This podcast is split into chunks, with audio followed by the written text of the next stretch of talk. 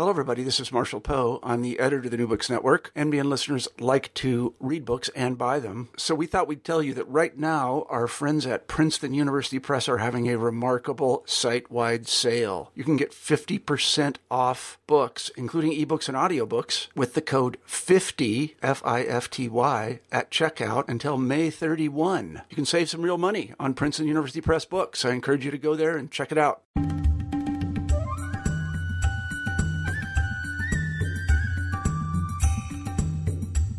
Hi there, and welcome to New Books in South Asian Studies. I'm your host, Ian Cook, and today we're going to be talking about nature in the city, Bengaluru in the past, present, and future. The book is written by Harini Nagendra and is published by Oxford University Press in 2016. In the book, Harini traces centuries of interaction between ecology and urban change, revealing not only the destructive tendencies of urbanisation, but also the remarkable ways in which nature survives in one of India's largest cities. From the ecology of slum life and the trend for home gardens to the conceptions of parks and the use of trees, the book brings together the various different ways in which nature changes and is changed by the city. As such, I think the book offers a truly unique retelling of Bengaluru's story, one that cuts across academic disciplines and makes for an outstandingly innovative and yet richly detailed book. I had the pleasure of speaking with Harini about her book just a few moments before. It's me great pleasure to welcome Harini to New Books in South Asian Studies. Let's dive straight into the heart of the book. It explores nature in the South Indian metropolis Bengaluru, previously called Bangalore. So I suppose one thing that was on my mind before I opened the book and must be in, many other people's mind is what made you want to look into the ecology of such a place? Uh, hi, Ian, and thank you for inviting me to New Books Network.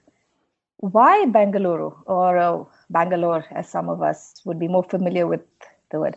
Well, for me, it was pretty simple. I'm from Bangalore. I'm from the city. This is where I grew up, and uh, this is home. And I found as an academic trying to study the place where you grew up and you you look at it both as an insider and an outsider. So for me it's been a, a, deeply personal journey that brought me here. But for someone else why bangalore? Why would you read a book about bangalore? I think bangalore exemplifies a lot of what's going on in the world. We are supposed to be in what the you know the 21st century is called the era of the anthropocene which is uh, just human impacts on the planet have become huge it's also called the urban era because it's the era of cities. We're now a planet that is more than 50% urban. And we sort of foot on the accelerator going towards urbanization at this really fast pace. But we have no idea what this means in terms of the lives and well being and environmental outcomes of urbanization. And we have no time to stop and think and reflect or to look at how has this actually impacted the world. So I think Bangalore is a great example. It's a medieval city created in the 16th century as a small market town and has grown so hugely in recent decades. You know, it's now there's a word Bangalore, right, which is on the global dictionary right now, which means the offshoring of jobs. So Bangalore is famous for its software and IT industries. It's also famous for uh, locally for a lot of other things. You know, its trees, its parks, its lakes, its local history, which is so intertwined with that of India, because a number of rulers came and went. The city shaped in so many ways because of a, the amalgamation of so many cultures that came into the city. And in talking to people around the world, so cities like London, Singapore, Tokyo, Taiwan, it seems like the lessons we learned from Bangalore are really applicable to so many cities in the world cities that have struggled with very rapid development and the environmental human outcomes of these. And uh, that's one of the reasons i find bangalore so fascinating you know apart from being the local studying the city. Mm-hmm. Mm-hmm. great. So before we, we we we get into the book in a bit more depth could you tell us a little bit about yourself? What's your academic background Sure. I am, uh, so I've done a bit of multiple things. I have an undergraduate degree in microbiology and then a master's in a PhD in ecology. I worked on forests for a really long time. I finished my PhD at the Indian Institute of Science uh, in 97 and then worked for about 10 years on forests. And then I lived in different places, came back to Bangalore in uh, 2003. And in 2006, started looking at the city and moving to urban ecology and uh, so that's you know so something that i've been working on for the past 10 years looking at cities and how they shape uh, ecology and how ecology shapes cities. Wonderful, and that takes us uh, gives us a nice segue to talk about chapters two and three because you give the, the readers of the book a wonderful ecological history of Bangalore. So, to ask you a very broad and open question, how was the growth of the city shaped by nature? Bangalore is a very interesting city. It's a very old settlement. So, if you really look back, I mean, there are uh, megalithic tombs that tell you that the city was populated or the landscape of the city was populated a really long time ago, maybe 3,000, 4,000, 5,000 years ago. We don't really know about who those people were and how they lived, but we can start looking at uh, inscriptions in whether they're in stone or whether they're in copper plate from about 6th century CE onwards. And that tells you a lot about this city and which uh, lets you speculate on other cities across the world. Bangalore, as I said, was an interesting city because it's an old city without access to water. It's in a semi-arid environment, so water is always, uh, you know, getting enough water for people to live is a challenge. There's no large river. We're not near the coast. So what do you do in a place like this? Well, what people did was created the landscape or refashioned the landscape. Wherever there was a small depression, they actually cleared out the brush or the jungle, the semi-arid kind of vegetation that you find here uh, scooped out the mud, made little troughs and depressions, and called them tanks that we call lakes right now. So they lay, it was originally irrigation tanks that were filled with rainfall. They were seasonal, and networks of these on topographic gradients. So you had a tank on the top of a hill, and when that overflowed, that filled a tank at the you know midway, and then that went down to a tank at the plains. And so this network of tanks actually gave rise to ephemeral streams, which then fed into larger rivers that are outside the city. So this was a city that completely relied on rainwater and the harvest of rainwater. And yet, you know, it's such an old and long civilization. So what I've tried to do in chapters two and three is uh, trace the history from the 6th century all the way to 1537. And what we know about Bangalore, popular oral histories or popular even histories of the city will tell you that in 1537 there was a medieval chieftain called Kempe Gowda, and he came to this barren land where he saw a vision. He saw a hare chasing a hound, and that was a sign of a, a landscape of bravery for him. It was like a symbol of bravery, you know, that a hare would chase a hound. And so he created this market town de novo in this barren landscape, semi arid landscape. But if you start looking at the inscriptions, you can actually document where villages and when villages were created or flourished at different points of time. And you actually see that there were at least 75 villages in the landscape around Bangalore between the 6th century and the 16th century. You know, so when Kempe Gowda came in, it was not barren landscape that he created this market town on, which is, you know, in hindsight, it seems kind of obvious, but uh, this is something that we need to look at more you know why would a ruler come into an area where there was nothing where there were no villages and how could you create a city out of nothing so there was this thriving market network of these of these villages that existed and the inscriptions tell you a lot about the way in which Bangalore's topography, the way in which its ecology constrained the kinds of livelihoods, the kinds of ways in which people could fashion lives in this not very uh, fertile, not very promising landscape, again, because water so scarce.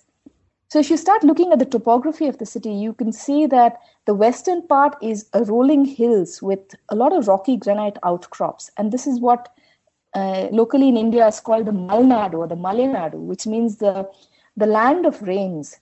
And uh, it's, it's also the rolling hills where you have more granite.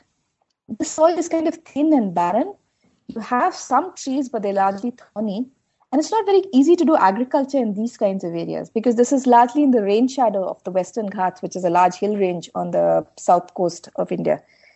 And uh, therefore, if you look at the inscriptions from this area, they talk about cattle raids. Clearly, pastoralism, livestock was was one way was the main uh, mainstay of their uh, living. And what they would do is send cattle into the jungle. And when they went into the jungle, there would be cattle raids, you know, so there would be neighboring groups from neighboring villages who would try and raid these. And then there would be fights in which brave warriors died and went to heaven. And then you would have a stone commemorating this. There would also be wild animal attacks. You talk about attacks from tigers, from wild boar, you know, from a range of wild animals. If you look at that landscape, even today in Bangalore, it's still rocky. And it's still the place where you see a lot of wildlife. So you have wildlife coming into the city from a national park that's just outside, the Bannerghatta National Park. And that is where our wildlife are found even today. You know, so this is not really changed from the sixth century all the way to now. Now, if you look to the east, you see a completely different kind of landscape. You see a landscape that's called the Maidan or the Bailu in uh, the local language Kannada. And what that means is grassy plains. It's very different. It's fertile. You can have tanks. You can get a lot of water. The vegetation is not that thick or thorny. There's not that many wild animals there. So people were much more easily able to clear this landscape have tanks and uh, do irrigated cultivation of paddy downhill from that. And that means you have a very different landscape because when you have paddy, you have surplus, you can have flower gardens, you can have lakes around which you have gods, and therefore you have temples, and the rice and the flowers and the fruit from these irrigated landscapes actually goes to worship of the god. And you get a lot more market produce. So the kinds of inscriptions you see and the way in which people related to the landscape and what they did with that landscape was very different. Now, what happens in a 21st century modern city? We have become really oblivious of this topographic difference, right? And this is where Bangalore speaks to other cities around the world. London also has a lot of differences from one part of the city to another. You know, so does Taiwan, so does Singapore. But we tend to think of our cities as homogeneous units.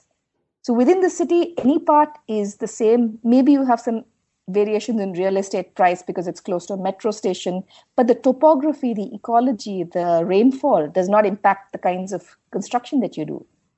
But of course, thinking that it doesn't impact it is a myth. And as I talk about them, you know, now what we do is when you have the rocky landscapes and you have a builder wanting to build in the western side of the city, a good blast with dynamite and you've broken out all the rock and you can construct a a large apartment complex. What about the marshy areas to the east of the city? When you have a lake and you have a wetland, you can again fill that in, dump a lot of debris, fill the fill the place in, and construct a large apartment. And you'd think, physically looking at these, that these were the same kinds of structures because they're built on the same kind of flat level ground, except when rainfall happens or doesn't happen. And then you see that places that are in the west run dry and you don't get water. You might try and pump water from deep into the ground, but all your bore wells try and run dry. Places to the east are constantly flooding when there's rain because uh, you know they were meant to be wetlands. They were meant to actually absorb and hold water. They were not meant to hold apartments. And so, in not thinking about the ecology, in forgetting the differences between the west and the east and the terrain of the city, we've lost so much that we really need to reclaim. And that's a lot of what I talk about in the second and third chapters about trying to reconstruct the ecology of Bangalore pre market town, pre history, and see how that goes on to impact what events play out in the rest of the city post Kempegowda, post the market town. So from the 16th century to now, how, how the city has changed. Mm-hmm. And of course, after that, a lot of changes take place in, in Bangalore because uh, a number of rulers, as I said, come in. So there's Kempegowda, then there's the Mughal Empire from uh, North India that comes in for a while. There's um, number of other, you know, so the city changes hands, it's sold, it's bought, it's ransomed. Eventually, the British take it over because there's a local iconic king called Tipu Sultan, and there's, uh, you know, in a number of four battles with the British, him and his father, he finally dies in 1799. And the British take it over in 1799, and from there it, it starts growing hugely. It becomes a big, important cantonment of the British. And uh, then you have a lot of changes since, you know, from then onwards to now. Wonderful. Thank you so much for that.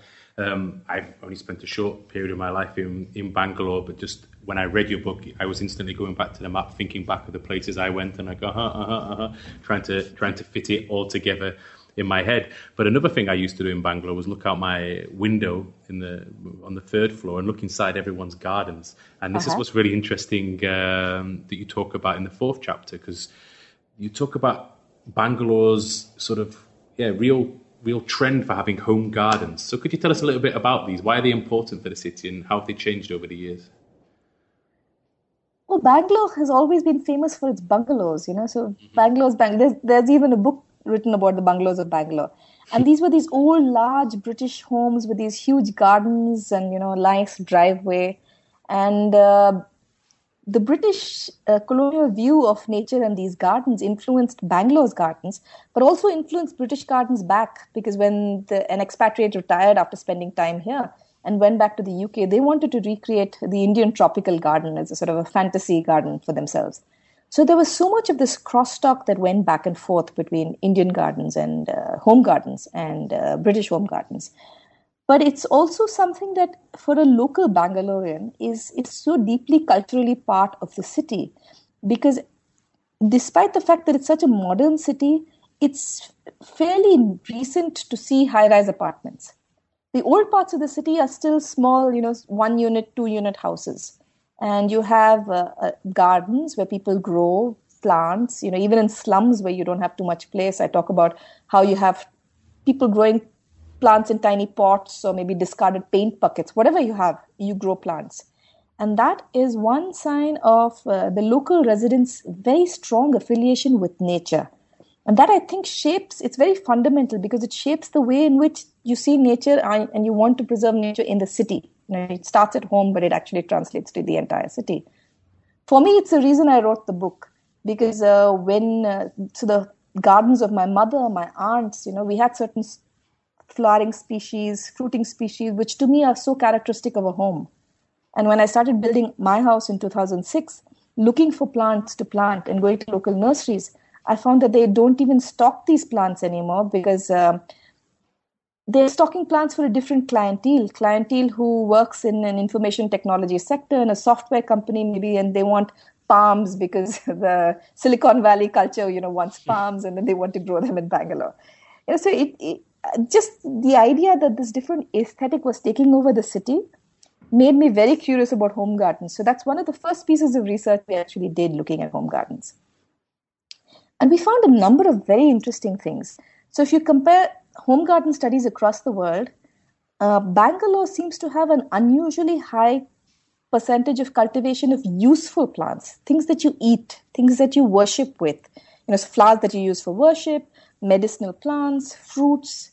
So the most uh, ubiquitous tree that you find uh, is the coconut, right? And every part of the coconut tree is used because the coconuts give you water, the flesh you use for cooking of the coconut, uh, the leaves uh, you take out the, the fronds inside and you can weave them to use broomsticks and the rest of the leaf is used uh, to for heating you know you can use it for fuel. So this each part of the coconut is really used in so many diverse ways. And similarly for other plants now because of this you have a number of other things that happen. You grow plants in your garden and you largely use them yourself or you maybe you trade with your neighbor. So of course you're growing organic because your pets play there, your children play there, and therefore you know you don't want uh, you don't want to be using, spraying chemicals, pesticides, and because of that, you also find that there's a huge amount of insect diversity that these gardens uh, promote compared to you know most of the other parts of the city. Where so in an ornamental park, for instance, you would spray the heck out of a, a plant, right? In a corporate garden, you certainly would because you want everything to look neat and clean. You don't want holes in your leaves. But these home gardeners have such an intimate connect with nature. And that really, for me, was so profound. When you start interviewing them, I mean, my students and us, uh, we would do crazy things like walk into someone's garden with uh, with a light and a big set of batteries that we want them to leave their windows open at night so that we can set a light trap out all night to catch insects. And we're selecting houses at random. So we're walking into the homes of perfect strangers. We very rarely got turned away because people are so interested in and so proud of their gardens that they want you to come in and study them and tell them uh, you know what you found mm-hmm. Mm-hmm.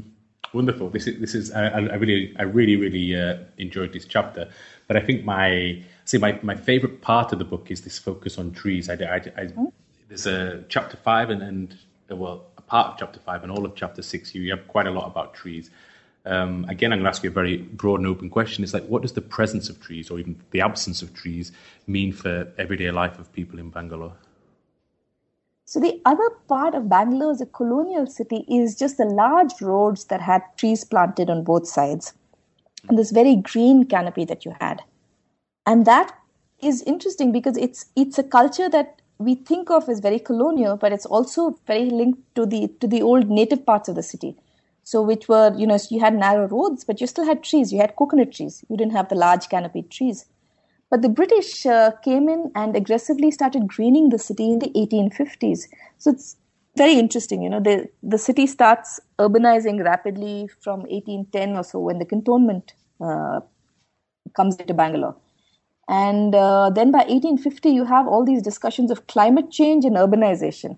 And they say, well, not global climate change, obviously, but local climate change. And they say, oh my God, the city is getting so hot. There are so many buildings. You don't need fireplaces. And uh, sepoys couldn't fire their muskets in the mornings. Their hands used to be shaking with the cold. But now you, it's just too hot. We can't live here. And they start planting trees. And of course, the British have access to a palette of trees across the world, right? So they bring in trees from Kenya, from Madagascar, from the Kew Gardens. They get in the head gardener, chief gardener uh, from the Kew Gardens to set up, you know, to decide what plants to plant. And this city is aggressively landscaped with trees, and you can just see this, you know, from map after map from the 18, the, from the 1790s all the way to the 1880s. You can see the transformation, the number of trees that are planted across the city. And these trees do a lot. They cool, they provide shade, of course. Uh, they're very good for recreation. And the British follow uh, an old Indian idea called Ritu Samhara, which means that you must have flowering at every season. And again, because of their global palette, they're able to do this, pull this off very well. So every season in the city, you have trees with flowers, and it just it, it looks spectacular. But trees do much more than that. There are a number of aesthetics that, so for instance, there's a lot of trees that people worship in the city, and uh, I talk about those, for instance. Trees are important to not just for aesthetics, but also for the street vendors. So, Bangalore, like any other Indian city, has a lot of street vendors who sit under trees. And uh, if you talk to them, their stories are extremely interesting. So, a woman who sells clothes might want to sell under a tree because the tree shades her clothes from getting faded in the sun, right? Or a man who was selling pirated DVDs. And this is one of my favorite stories. When there's a tra- bad traffic, which there is most of the time in Bangalore, mm-hmm. you find uh, people on two wheelers, on bikes, that get onto the pavement and drive so that they can get past the traffic jam. And often they bump into street vendors. So we found this man who had his hand in a cast selling pirated DVDs right next to the trunk of a large green tree. And he said, Look, if I'm I've already had this, you know, break in my hand because a biker rammed into me, and now I just sell my DVDs next to this large tree trunk because I know they don't want to ram into the tree, so I get protected. You know, there's so many stories that you hear of people looking at trees in completely different ways. So the slum residents, some of them very entrepreneurial, have set up little bike repair shops because again, when you're on the streets and you have all these nails and other things, you know, you often get uh, your, your bike tire might get punctured and so what they do is they use the branches of trees, and I'm sure you've seen this, Ian. Uh, you, you have an inner tire tube hanging on the tree, and that's a signal to anyone from a distance that okay, here's a little puncture shop, and I can stop and get my bike fixed. Right? So trees are used for so many kinds of things, and of course for worship. And uh, you're very right. You asked me about uh, how trees get remembered in their absence as well as their presence. And uh, there was a very interesting article recently in an Indian paper talking about the, it's really a lament about the loss of the gulmohar, which is a particular tree in, uh, which is used to be very widespread across Bangalore. It has these lovely red flowers, and it's called the Mayflower or the gold mohur. And uh, the lament was about the absence, and the writer was reflecting at that point that when it was present, it's not something that he thought of that much. But now that it's gone, he realizes that an entire cultural memory of the city is gone and it takes with it a certain sense of well being, unfortunately. Thank you. Thank you so much for that. Let's now um, talk a little bit about parks. I mean, uh, parks, I think, something that actually people maybe associate with Bangalore quite a bit, and uh, and people have different sort of affinities or different memories of parks. And I, I like I said, I lived only a very short time in Bangalore, but I was there with a young child, and park in Bangalore is the place where my kid walked for the very first time. Uh-huh. So I suppose every, everyone has these different attachments with, uh, right. with parks. Yeah. But uh, but beyond me, let's talk about your book. What are the what are the ways in which uh, parks are conceptualized differently by different groups in the city? Parks have a very interesting history in Bangalore. If you're looking at uh, a number of uh, places so the original park, for instance, was the kind of place which was an Indian pleasure garden, which kings used to use, or what we called a tota, which was really an orchard. So you had uh, traditional gardening communities that would have fruit orchards of coconut, of various kinds of fruiting trees, maybe guavas, maybe mangoes, maybe jackfruit. But they'd also have some ornamental plants in there, typically flowers that you used for worship. And they'd also have a few medicinal plants. So it was a, a utilitarian garden but also a pleasure garden of a certain kind. And then, so over time, with the different cultural influences that you get into Bangalore, this starts getting mixed. So um, we have these um, two kings, uh, Hyder Ali and his son Tipu Sultan. The Tipu Sultan is the one who died, and uh, when the British took over Bangalore in 1799, and uh, Hyder Ali and Tipu Sultan built gardens in the Mughal style, and the Mughals, um, having originally come to India from Afghanistan, were per- and from Persia before that, had a particular style of an Islamic garden that they were looking at, which was very neat and regulated. So the Indian garden they found very messy. They called it slovenly. They called it messy. You know, you had some plants here and some plants there. They were all mixed together. There was no clarity about which space belonged to what. So they created these plants, uh, these garden styles, which were really uh, along ideas that they call the Dui Bag or the Char Bagh, that is four parts to the garden, or two parts to the garden, or eight parts, you know, geometric divisions, with water courses running neatly and regularly. That's a theme that the British built on in a different way. When the British came over, they were also pretty aghast. So if you look at their early descriptions of Indian gardens, they talk about how messy it was, and they want order in this. And they're also looking at the economic value of gardens. So pretty early on, uh, come in from the Kew Garden to people in Bangalore who are trying to look at guard, uh, reviving the Indian gardens in Bangalore, saying that don't waste any space on uh, plants that are not economically useful. Only plant exotics or which are useful for cultivation, or Indian plants that we want to cultivate in larger numbers to, to spread to other British colonial territories. So there's this great focus at some point on economic utility of parks. But then this changes later because one of India's, uh, Bangalore's oldest parks, Lal Bagh, which was actually created by Hyder Ali, was uh, then uh, set up in a particular, um, it was transformed into a pleasure garden, but a pleasure garden of, of a different kind. What they start doing is to set up this entire large place where you have uh, uh, an orangutan, a menagerie of, you know, a leopard, all kinds of other animals from across the world and you find that people start coming into the park in very large numbers. It suddenly becomes a different kind of a place, which is also a recreational space for families to come in and use. And this tradition of you know mixed influences, so you must have some place which is economic, some parts which are utilitarian, some parts which are for recreation. That continues very much into today's Bangalore. But having said that, one of the things I found with parks is that this is changing over time. So if you look at the newest parks, there's a whole set of smaller parks that were established in the 1990s. They tend to be much more landscaped. You have a lot of shrubbery, a lot of pruning, and uh, you know they're very water intensive. And these definitely don't have uh, places for uh, you know fruiting trees or medicinal plants or people to pluck and to use these gardens which the old wooden gardens would have.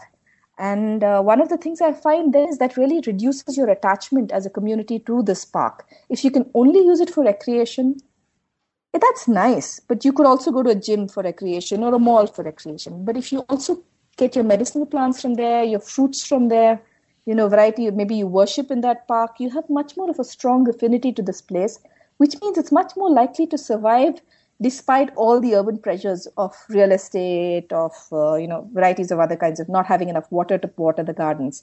So people ways of communities getting together and protecting a park really depends on the kinds of vegetation that you have. And this shift in landscaping, you know, whether it's from home gardens to apartments where you uh, which is the same story that you see more ornamentals and more aesthetic uses of plants and more recreational uses and the same trajectory that you see in parks, it really limits the way in which people want to protect these. Mm-hmm, mm-hmm. Wonderful. Thank, thank you so much for that. You mentioned uh, before in, when we were talking about trees, about the way trees are also worshipped, but this isn't the only way of, that the sacred intersects with nature in a city mm-hmm. like Bangalore. Could you could you talk us through a little bit the ways this happens?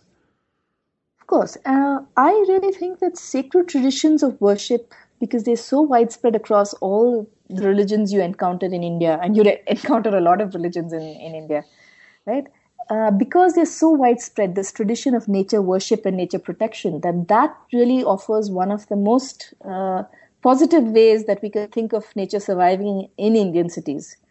Uh, so if you look at uh, temples, at mosques, at churches, at cemeteries of various kinds, you'll see large trees being protected. The kinds of species vary, you know, so the kinds of species you'd find in churches, the kinds of species that you find in mosques, the kind of species that you find in temples are different.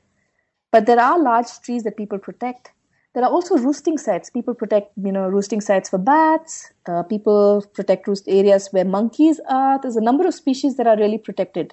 Beehives, and there's a number of other just daily things that people do. So uh, so many people in the morning, the first rice of the day, when you cook rice, you leave it out with ghee on a plate in your garden for the crows to eat or for whatever birds that come in and eat. Leaving uh, milk and sugar near ant hills for the ants to eat is again a very common form of worship. And the whole idea is that nature has a right to live and you gain merit by allowing nature to live.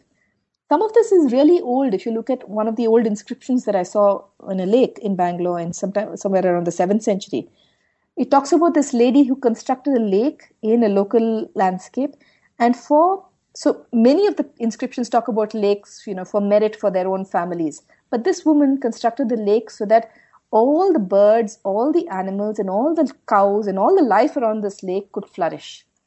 So she just, you know, that, and she put in, she created an entire lake in that village for the service of biodiversity. And this culture you really see very integral to this. So some of the most beautiful trees that you find in Bangalore are in the cemeteries. And you know, you're not going to have land use in a cemetery. It's a land use change in a cemetery, right? So these are pretty well huge protected trees which have amazing roosting sites on these. And uh, such a pleasure to see. Wonderful, thanks. One of the, I mean, the book has lots of really very interesting, fascinating maps, rather, that show the way that the city's changed over the time. Over time, and one of the most shocking for me was the series of maps which shows the decline in lakes and wells went from I think 1885 right through to mm-hmm. 2014. Now, Bangalore was once called the, the city of lakes, and when you see these maps and how it's changed, you start, you start to think, you know, can Bangalore still be called the city of lakes? Right. Mm-hmm. So the, the story of lakes and this is is a very interesting opposite to the story of trees. And as I said, the number of trees in Bangalore increased steadily from the 1790s all the way to now. The city has cut down a lot of trees, of course, in recent times, but overall we've increased in we've had a steady increase in trees. In lakes and wells, which is what the city depended on for its water, you see a huge increase from the 1790s up to 1880s, you know, to 1890 and then in 1890, what happens is that there's too many people in the city and uh, not enough place to add new lakes or wells and get enough water. So the city decides to import water from a nearby river. They have a little dam and they start getting in piped water. And this is a clear example of uh, or illustration of how when the local loop gets destroyed, you know, now you don't need to protect your local water bodies, right? Because you're getting piped water from outside the entire narrative around lakes changes. Entire narrative around wells changes. Water is sacred for all indians? And so all these lakes typically had a, a, temple near it with a lake goddess. And they were worshipped and they were kept very clean. There was a sanctity around them. Now they become places that you dump garbage you even dump corpses in times of plague. You know people start dumping corpses in wells and lakes. You definitely dump garbage uh, they become um, talked about as uh, sources of malaria and cesspools of sewage. And this really becomes a challenge because what then they start doing at the city level is to clear a lot of lakes and then construct construct malls, construct bus stands, construct uh, housing complexes. So we lost a lot of lakes in the city at that time. Now what's happening is the periphery of the city still contains that is the new areas that have grown still have their lakes and uh, the amount of water you can get in from the Kaveri River, which is what uh, feeds the central part of Bangalore, waters the central part of Bangalore, is not enough to take care of the peripheral areas. So the peripheral areas are dependent on groundwater, and groundwater is running out. And now people are beginning to realize, because of this local loop, that you need to protect lakes, because if you don't protect lakes, you're not going to have water because the price of groundwater i mean when you people pump out water and sell them to you in tankers and the prices have increased by three times in the past four five years. And this really I've, I've seen such a change in the way in which people think about water and want to get together. So you find a number of lake groups that have come across the periphery of bangalore to actually save these lakes the ones that exist in the periphery. So i do think there's hope for the future not for the central part of the of the city because there's so much construction on these lakes that you can't do anything about them, but definitely for the periphery. Could you talk about the, the future? And you, because you mentioned in the very beginning, you know, we're in the urban age, we're also in the age of the Anthropocene, and uh, you you address this question in the, in the final chapter of the book. You, and I suppose the yeah, again to ask you a very open question: what are what are the possible futures for urban nature in both in Bangalore but in, in cities more generally? What I find very interesting is so, of course, there's a story of uh, gloom and doom, you know, the dismal story of how much we've lost. But if you look at cities across the world, there's also so much that we've retained. Maybe it's because I'm an optimist by nature, so I tend to think of cities. You know, we have to be optimists, right? Right? If we're going to live in these cities, what are we going to do? I mean, we, we need to live with some hope and we need to do something. We can't say that there's no hope left.